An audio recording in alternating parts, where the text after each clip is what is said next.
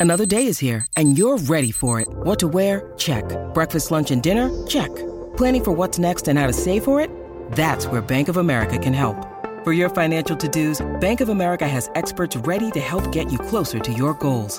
Get started at one of our local financial centers or 24-7 in our mobile banking app. Find a location near you at bankofamerica.com slash talk to us. What would you like the power to do?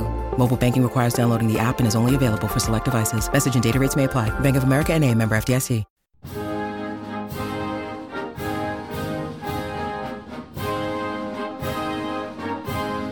As he never regarded the weather, he kept out from about 10 a.m. till 3 o'clock. When he came in, I carried some letters for him to Frank, intending to send them to the post office in the evening. He franked the letters, but said the weather was too bad to send a servant to the post office that evening. I observed that he got wet, but he said no, his greatcoat had kept him dry, but his neck appeared to be wet and the snow was hanging upon his hair. He came to dinner, which had been waiting for him, without changing his dress. In the evening, he appeared as well as usual. Tobias Lear, December 1799. March 4th, 1797, was seen by the Washingtons as being a new phase in their lives. As their granddaughter Nellie wrote to a friend, quote, Grandpa is very well and much pleased with being once more Farmer Washington. As soon as they finished up the last remaining business in Philadelphia, including making arrangements for their less fragile belongings to be shipped back to Virginia aboard a sloop, George and Martha Washington, their grandchildren, George Washington Lafayette, and his tutor Felix Frestel, departed in a coach bound south. This southward bound journey would mark the final phase of George Washington's life, and it is this final phase that is our focus today. Welcome, dear listener, to the presidencies of the United States.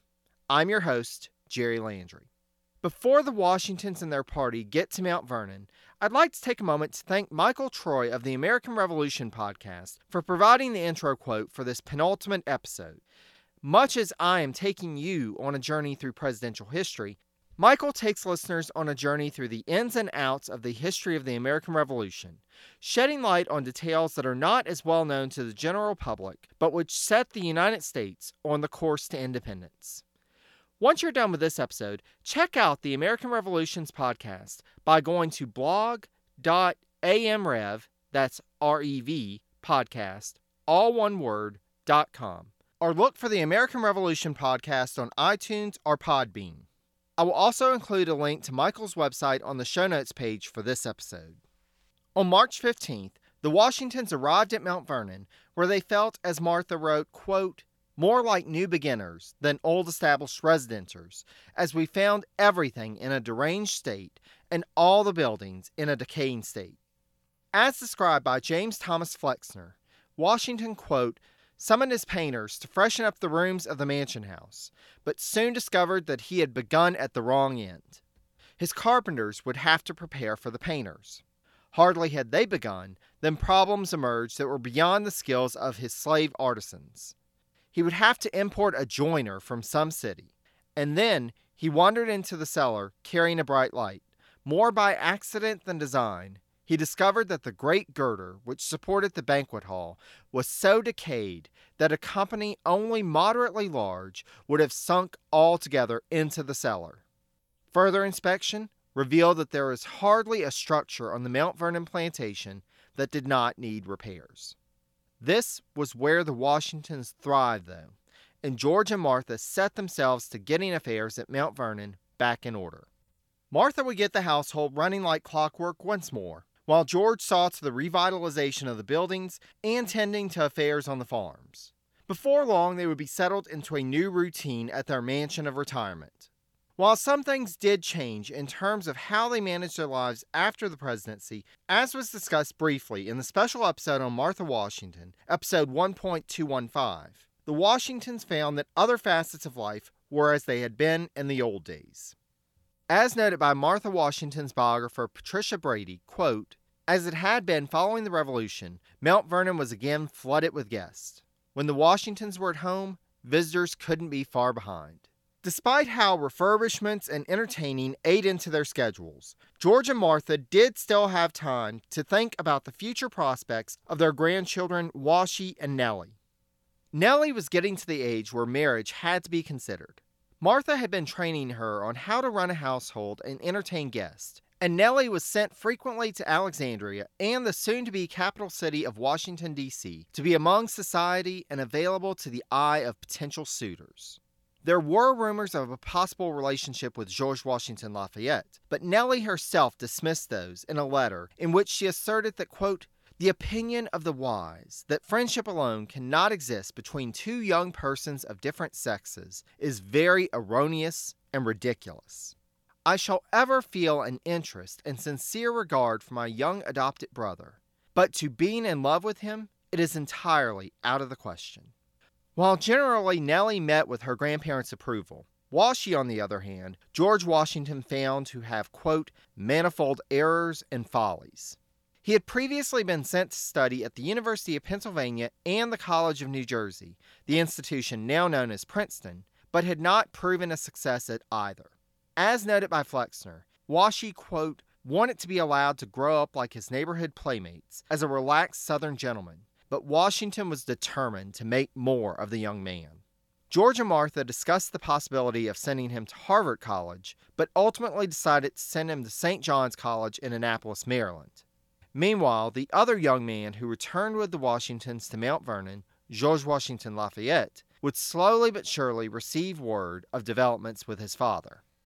This episode is brought to you by Shopify. Whether you're selling a little or a lot, Shopify helps you do your thing, however you cha-ching. From the launch your online shop stage, all the way to the we just hit a million orders stage. No matter what stage you're in, Shopify's there to help you grow.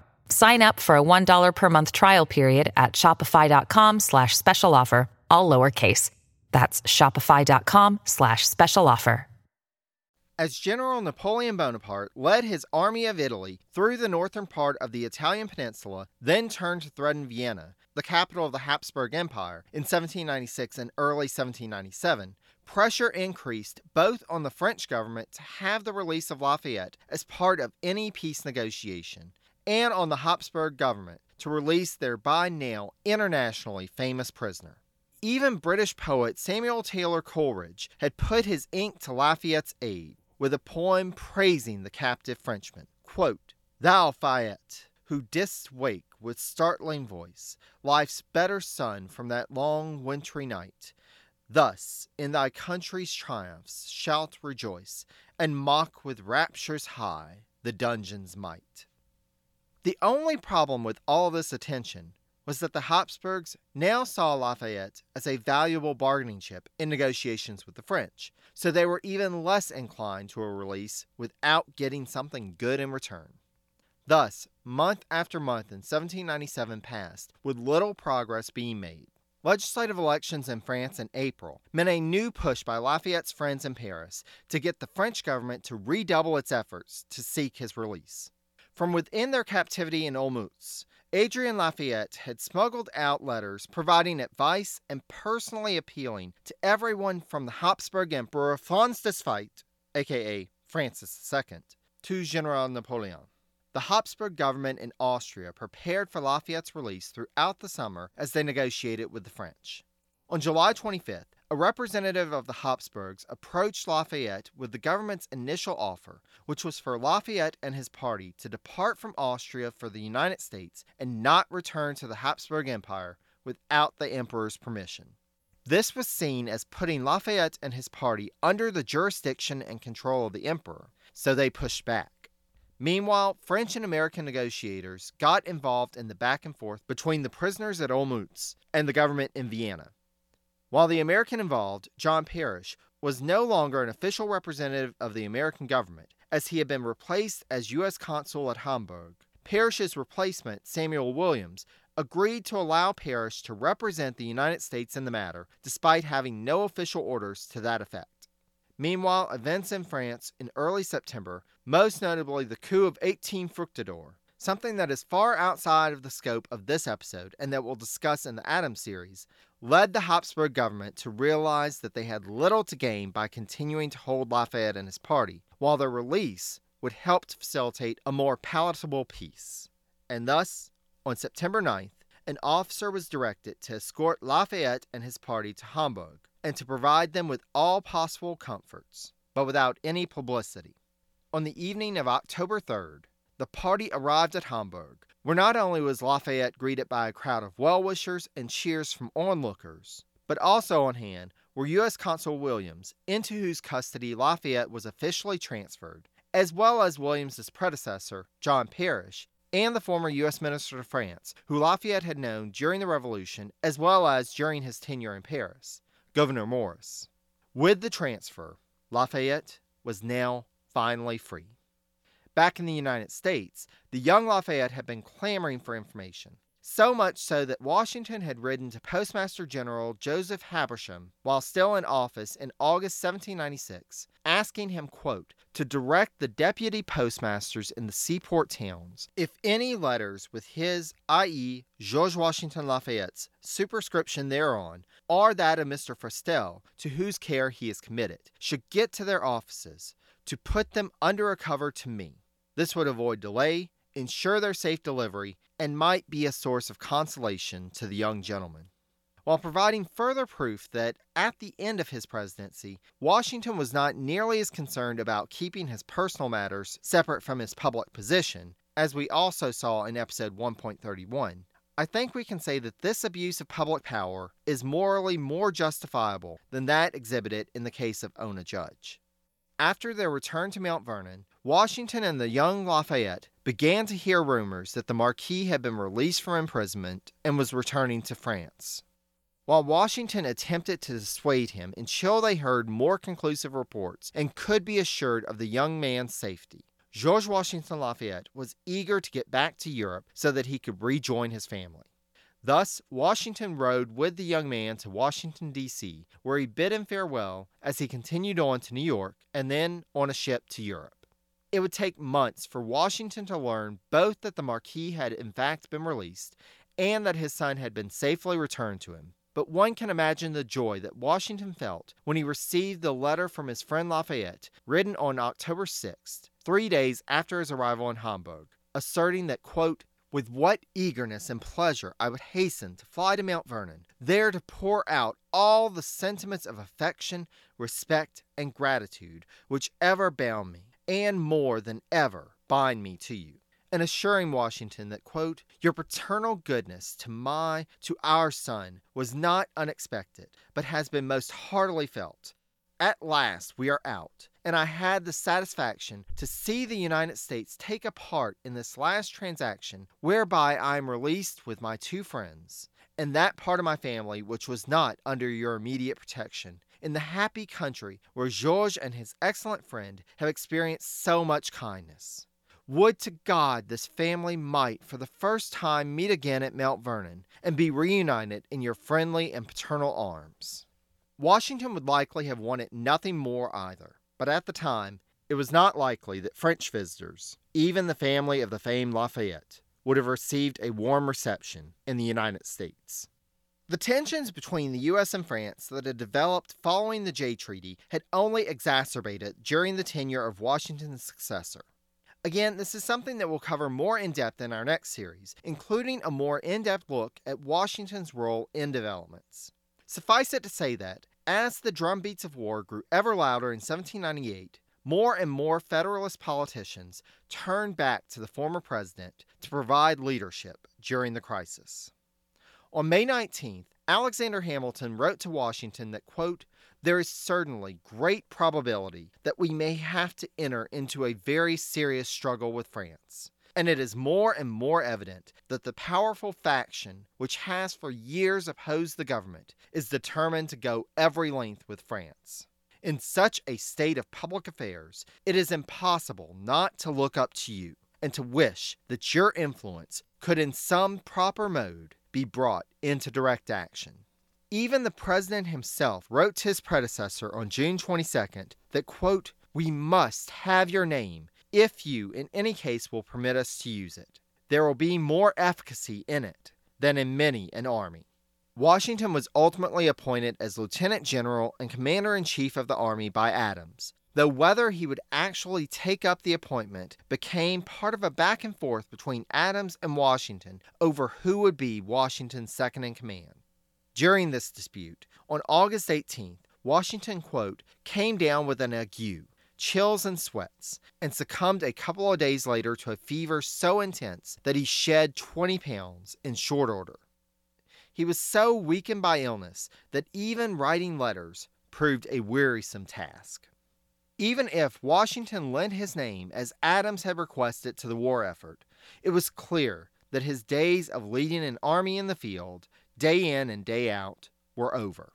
Whatever his new role in the army was, though, his assumption of responsibility for determining the order of officers as a part of his negotiation with Adams would cause a serious rupture in Washington's relationship with his longtime friend and subordinate, Henry Knox.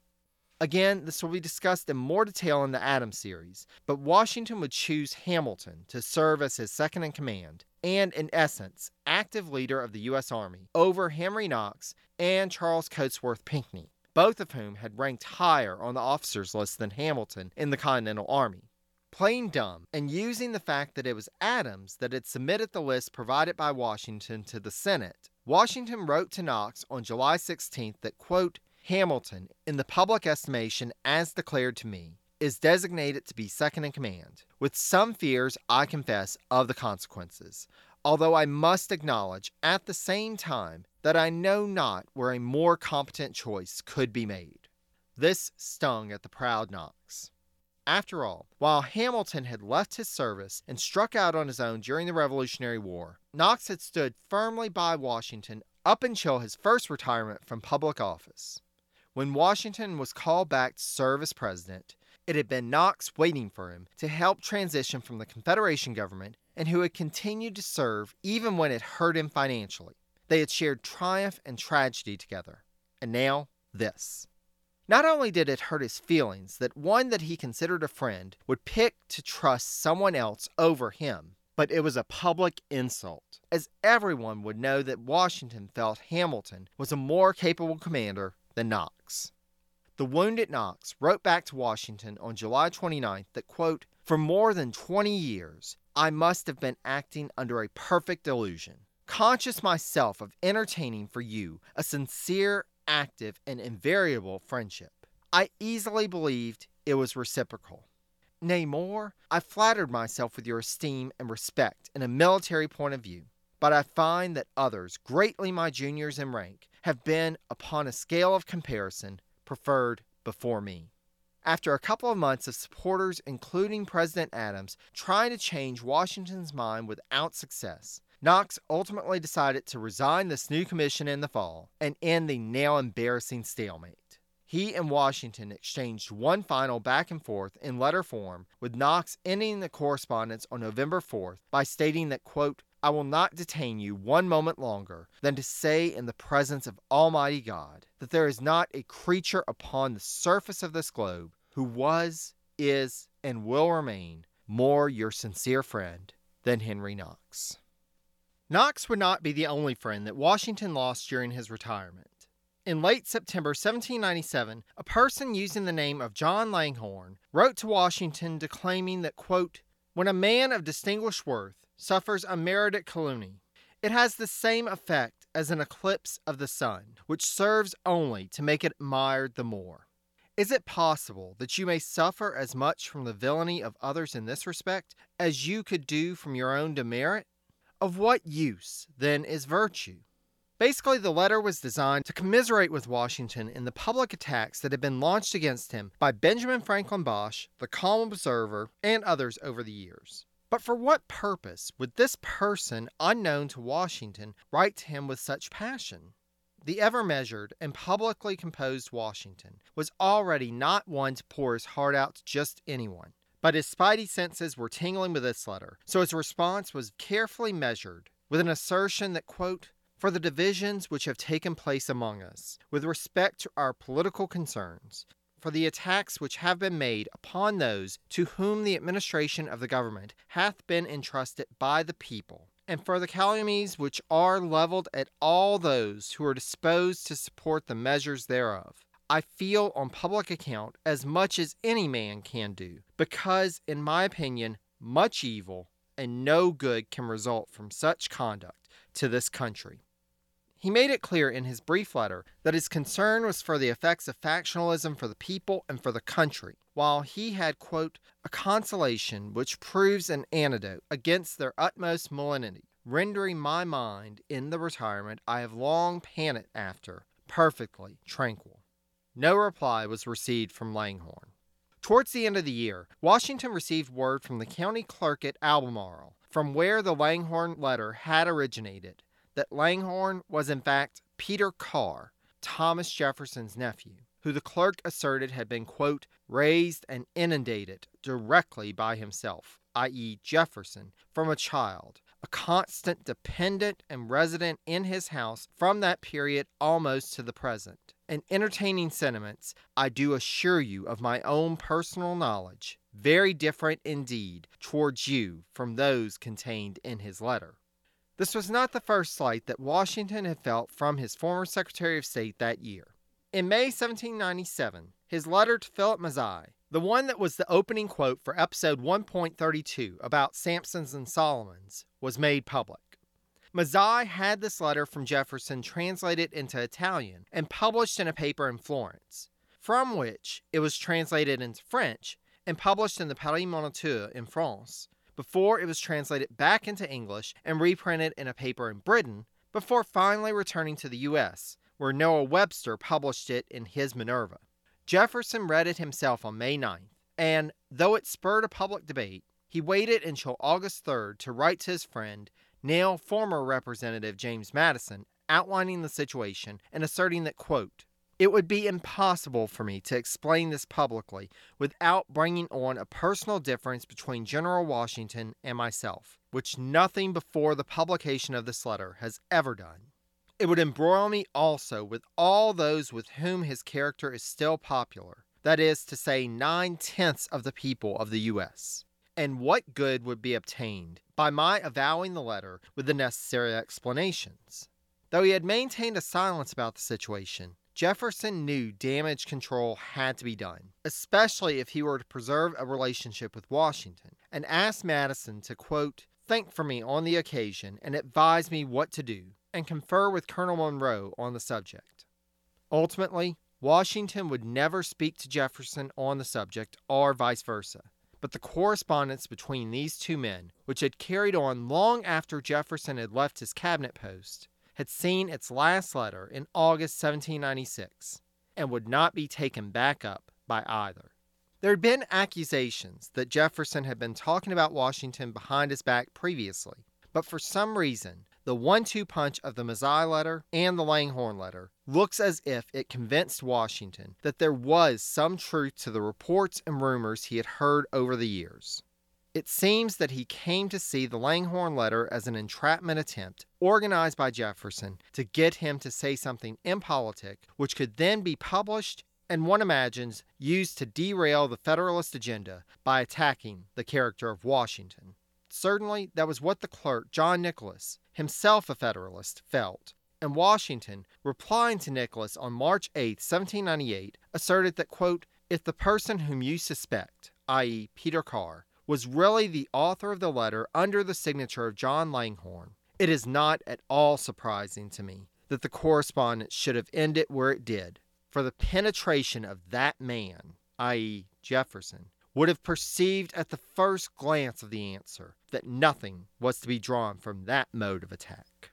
Now, it should be noted that there is no evidence that Jefferson had anything to do with the Langhorne letter, and he certainly had nothing to do with the publication of the Mazzei letter. Indeed, he intended for that one to remain private. But Washington felt that he would now have to defend his record, his reputation, and his honor. Between the perceived attacks on his character from the vice president and his quarrels with the president on his authority in the army, Washington wrote to his nephew Bushrod in August 1798 that, quote, I little thought when I retired to the shades of private life last year that any event would happen in my day that could bring me again on the public theater.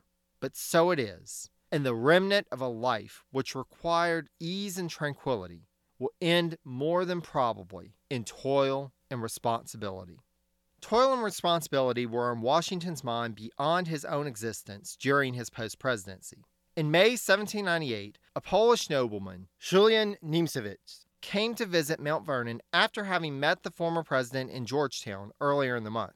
Niemcewicz describes Washington of this time as follows quote, His is a majestic figure in which dignity and gentleness are united.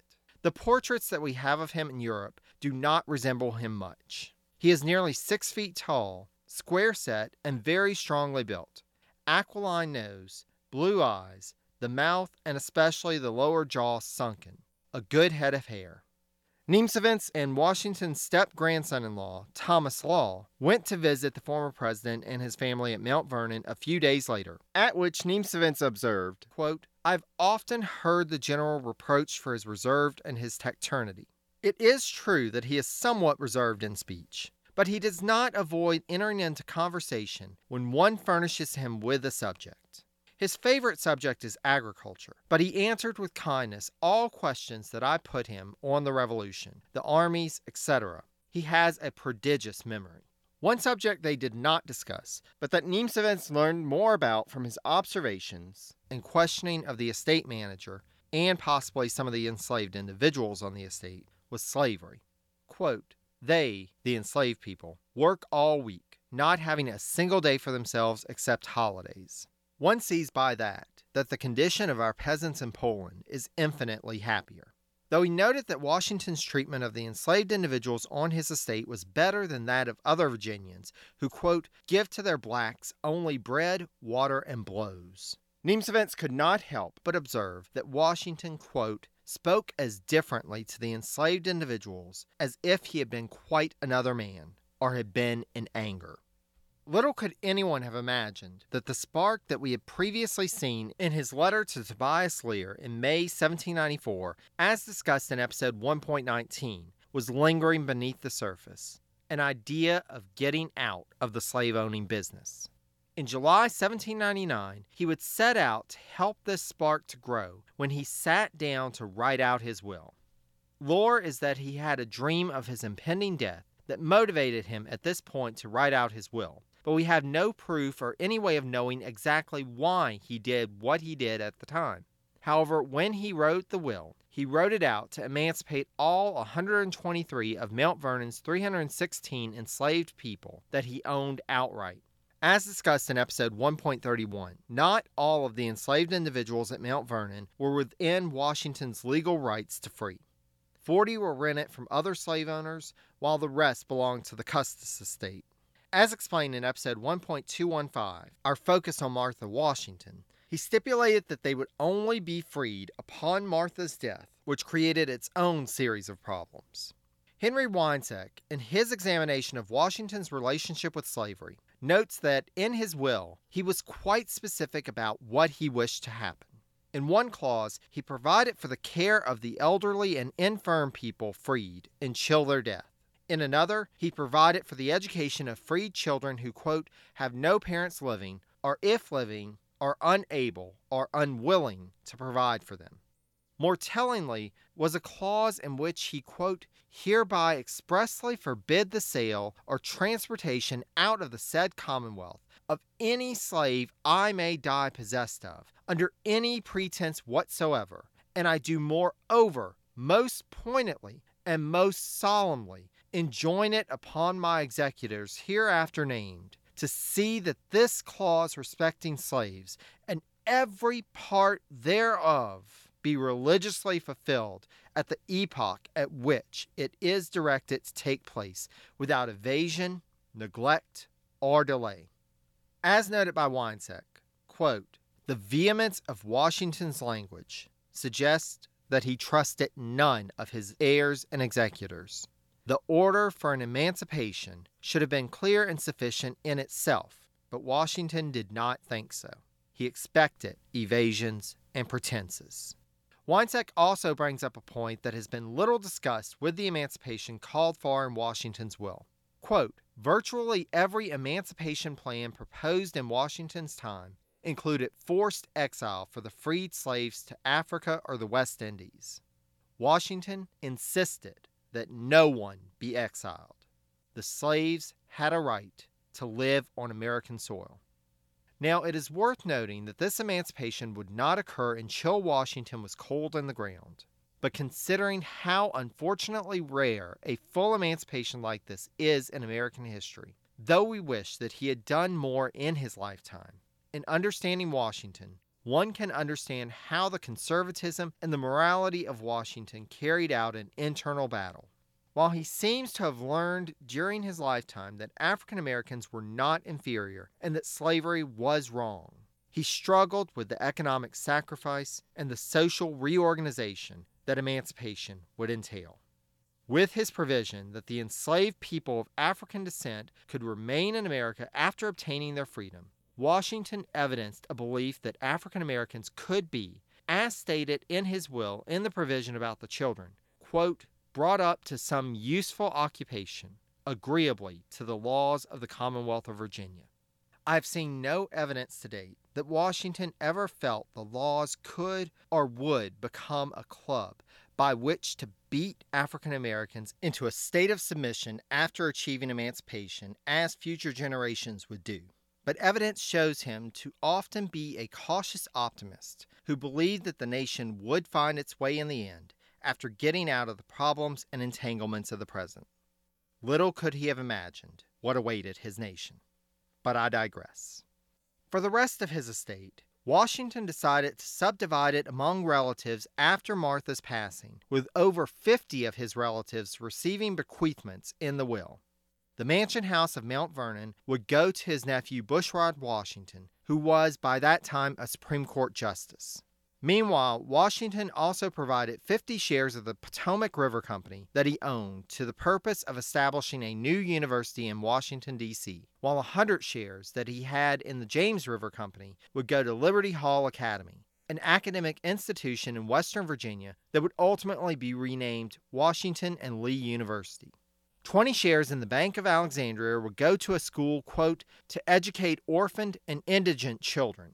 Washington had time to deal with his personal affairs as the anticipated war with France never materialized. Thus, he was able to focus many of his attentions homeward. He did, however, take a tour of the still under construction Washington, D.C. in the summer of 1797, and, as part of his assumption of the role of Commander in Chief of the Army, went to Philadelphia in late 1798. Despite the diversions back into the public eye after his retirement, his heart and his life at this point still remained at Mount Vernon. This did not stop the world from trying to intrude. In late June 1799, that doomsayer that we met last episode, Jonathan Trumbull Jr., wrote to Washington.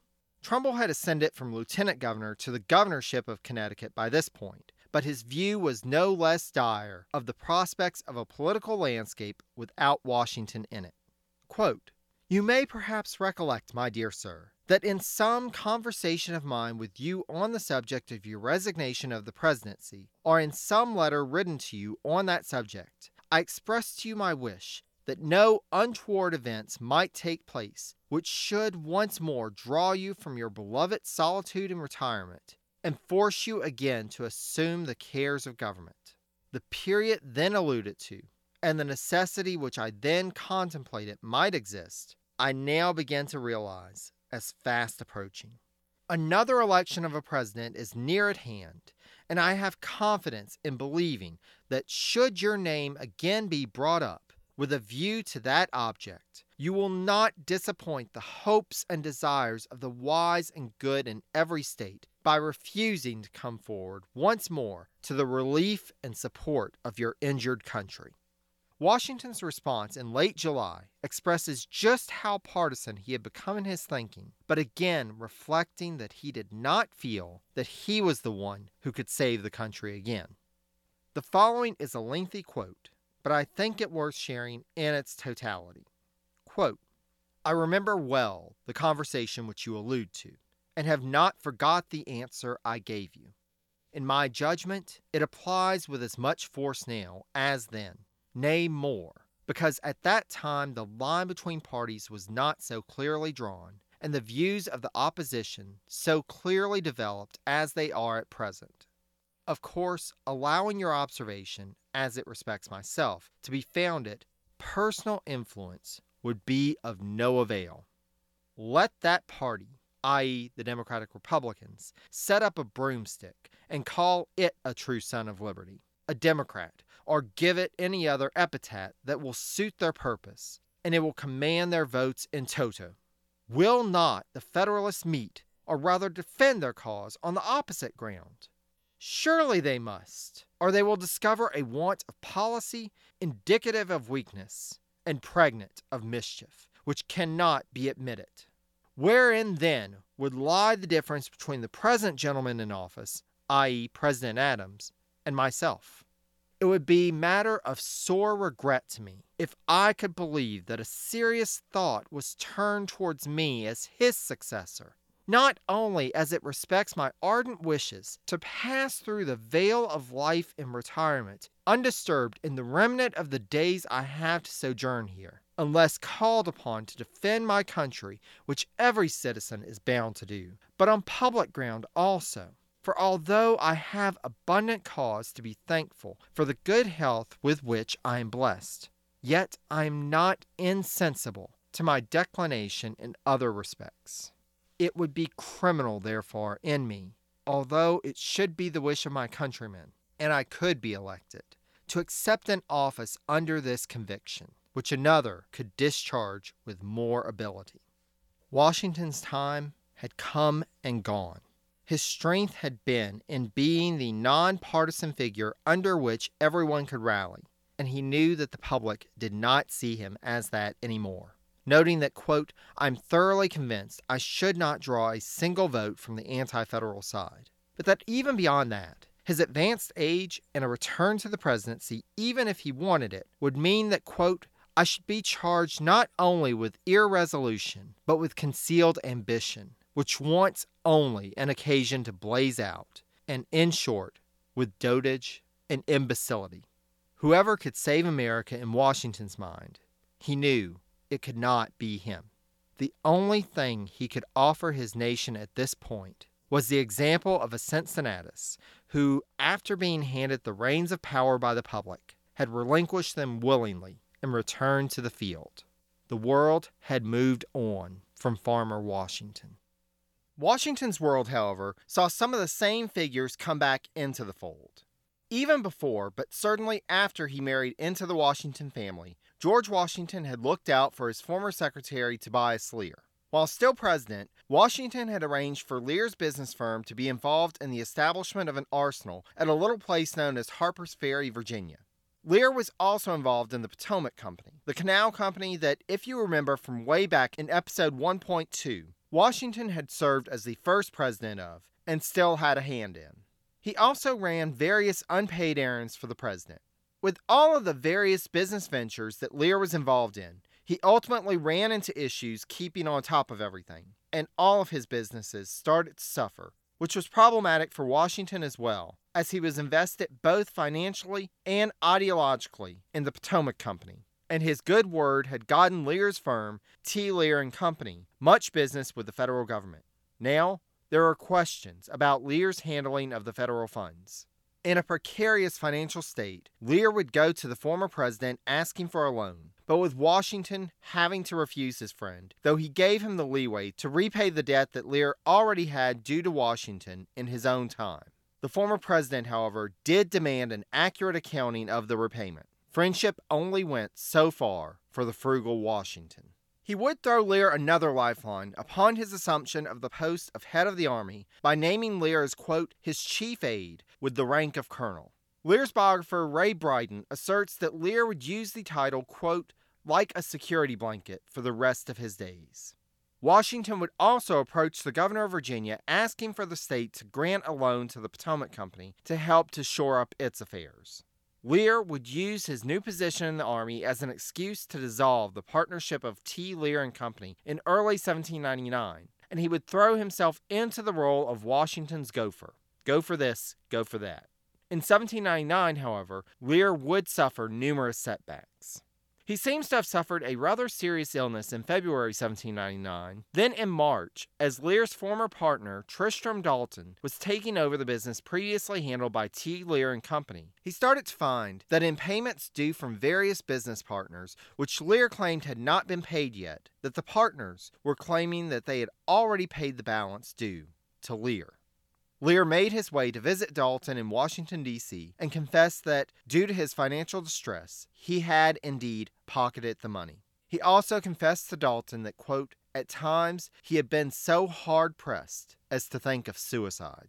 Dalton would try to work with Lear to make things right, but ultimately, Lear's actions would lead Dalton to declare bankruptcy later in his life. So long as Lear could hitch his star to Washington, though, he was likely to find his way through even the worst of difficulties. 1799 was a year of financial difficulties for Washington as well.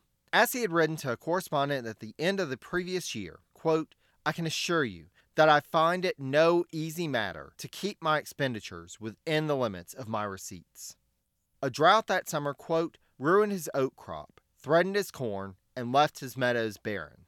This was at a time when former presidents received no compensation after they left office. So Washington had to resort to selling lands that he owned in the West, as well as houses that he had built in Washington, D.C., along with, quote, for the first time in his life, taking out bank loans, renewed at 60 day intervals, and set at what he'd termed ruinous interest rates. For all the joys that being at Mount Vernon brought him, it also brought its share of financial stress and anxiety. And as he had while still president, Washington thought of how he could simplify his operations and find a way to live, quote, exempt from cares.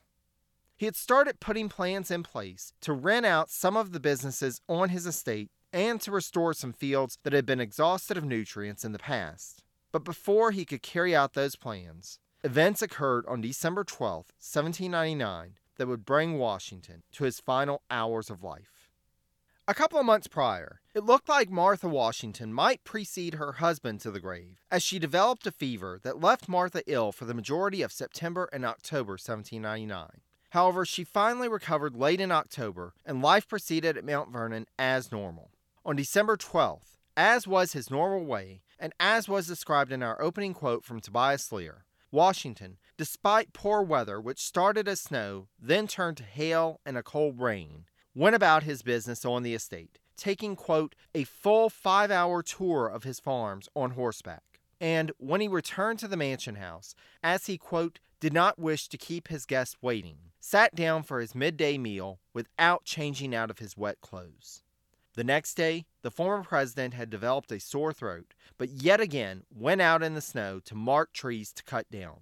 By the evening, the sore throat had worsened so that he was hoarse and now suffering from chest congestions. But he refused to take medicine, believing that medicine should only be taken when absolutely necessary. Working in his library late in the evening, he finally went to bed, but woke up in the middle of the night, quote, with a raw, inflamed throat and was having difficulty breathing. He woke Martha, but refused to have her summon anyone else until morning.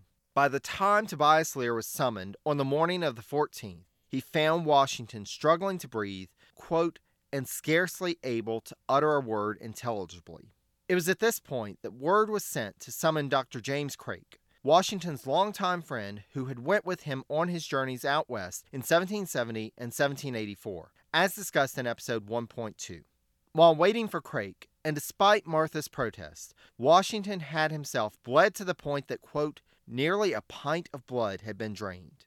Martha had another doctor summoned, and when Craik arrived, he had a third doctor summoned. Their treatment involved yet more bleeding, quote, applying to the throat cantharides, a preparation made from dried beetles, along with inhaling steam from a teapot filled with vinegar and hot water, having Washington gargle sage tea mixed with vinegar, another round of bleeding, giving Washington an enema, and just in case the last three times weren't enough, let's go with some more bleeding.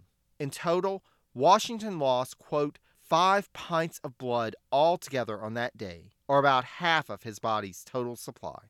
The one treatment that might have saved him, a tracheotomy, which was recommended by the third doctor, was overruled by the other two. Instead, everyone finally resigned themselves to the fact that Washington was not long for this world. He gave Tobias Lear instructions about his papers and had Martha bring two copies of his will, one of which he told her to burn, which meant that the one that he had drafted in July, freeing the enslaved people that he owned outright, would be his legal will upon his demise. He told his friend, Dr. Craik, quote, Doctor, I die hard, but I am not afraid to go. He lasted through the day and well into the evening, but he would not see another sunrise. As noted by those in the room, he, quote, expired without a struggle or a sigh in bed at Mount Vernon around 10 p.m. on December 14, 1799. We'll talk more about the impact that his death had on his contemporaries in the Adams series, but I wanted to finish up this episode by talking about Washington's legacy and providing you with my thoughts on what we can take away from this look at his presidency and his life. Little needs to be said about the pedestal that Washington has been elevated even higher on than he was during his lifetime following his passing. He has been revered as the first president, the father of our nation, the great leader, and the shining example. However, I hope that if you take nothing else away from the series, it's that Washington was more than just the figure sculpted in marble or carved into Mount Rushmore or printed on the $1 bill. To me, I learned more from studying Washington the man than I ever could in seeing Washington as the monument of American history that he's been made out to be. Our audio editor, Andrew, at one point while we were working on the series, shared with me a conversation that he had with his roommate about why works that examine Washington seem to be overwhelmingly positive, while so many other presidents are looked at with more of an air of judgment, of weighing their positives and negatives to come to a conclusion. In working on this series and having to make judgment calls of my own on how to present certain subjects or explain certain parts of Washington's life or his presidency, I think I've come upon a possible answer for that. Here was the man that held the Continental Army and the new nation together through some pretty dark times, where success was not a guarantee by any stretch. He led by carrying an air of confidence in public that was intended to have others believe that there was no doubt in his mind that all would be well. His contemporaries and folks since have looked at Washington as a symbol of hope. But in looking at him and building him up and holding him up as a symbol, they have, whether intentionally or inadvertently, wrung out the humanity of his story and set him up as something to which we cannot relate. I hope that in this series you have felt that I've done justice to his story, sharing not just the triumphs, but also the failures of the president and of his presidency. Do I feel that he was the best person to be the first president of the United States? Absolutely. Was he perfect? Absolutely not. Was he a good man? I do believe him to be genuine in his protestations of his commitment to serving the public as best he could and as honorably as he could. As with all people, he had some blind spots as well as some flaws of which he was acutely aware. Some of the precedents that he established have served us well, others, not so much. As we saw in particular, there is room for concern of the precedent set by Washington's refusal to take a stronger stand to work towards the emancipation of the growing enslaved population in the United States, as well as how he often blurred the lines between his public authority and his private business. There's always room for speculation on whether he had done this or that differently, what might have happened. And had Washington lived longer and actually been able to get to that life, quote unquote, exempt from cares, of which he had dreamt, I would not be surprised if he would not have entered into that speculation as well. Then again, whether that life was ever possible for the quote unquote great Washington, one has to wonder. Whether attending to family affairs or military matters or public business, Washington's life was one where there was always more to do. One more challenge, one more struggle, one more task that needed to be accomplished. Finally, though, one must come to the end. According to Tobias Lear, after giving him his final set of instructions, Washington asked, Do you understand me? And when Lear replied in the affirmative, Washington said, Tis well. And these two syllables were the last he ever spoke. Two simple words to mark the end of a life filled with complexities and trials and events unlike any that many of his contemporaries could have imagined. After the words fade and the man is buried, his legacy is to be found in a young nation and a peaceful transition of power to a new presidency, one which we shall begin to examine on July 4th. Until then, I'd like to thank Michael Troy of the American Revolution podcast again for providing this week's intro quote. Go check out the American Revolution podcast and learn more of how Washington and his contemporaries got from colonial rule to the federal government under the Constitution. Though he was not able to work on this episode due to some technical issues, it wouldn't be right to close out this series without thanking the podcast audio editor, Andrew Foncook. Much like Washington's presidency, this first series has been a monumental effort, and Andrew was instrumental in making it to this point. Finally, thanks to all of you for listening. I can only hope that you've enjoyed this journey through the history of Washington's presidency as much as I have, and are as excited as I about learning more about Mr. Adams and his tenure as president starting on July 4th. While you're waiting, there are a couple of things that you can do. First, if you have any lingering questions about Washington, his life, his presidency, or any of the folks or events associated with his presidency, send them on my way to Presidencies Podcast, all one word, at gmail.com. Or you can send them to me via Facebook, where I can be found at facebook.com forward slash presidencies, or on Twitter, where my handle is presidencies89. If you'd like to do more research into Washington, I always have my sources for each episode listed on the website at presidencies.blubrry, That's B L U B R R Y dot com. I've become rather infamous for my extensive sources. For the entire series, I haven't done a final total, but I believe that I used somewhere between 430 and 440 sources. Some of those were primary documents, letters, and memoranda written by our subjects in addition to scholarly journal articles and books. I don't feel that the story could have been told as it's been told without all of those sources, and I'm grateful for the work of all those historians and scholars whose work has contributed to this modest effort. Meanwhile, it's taken somewhere around 233,000 words and around 21 hours to tell the tale. That's been a commitment for both you and me, so kudos to all of us for getting to this point in the journey together. For now, it's time to say farewell, but we'll meet here again on July 4th to hit the trail again and see what there is to learn about the presidency of John Adams. Thanks again, and until next time, take care, dear friends.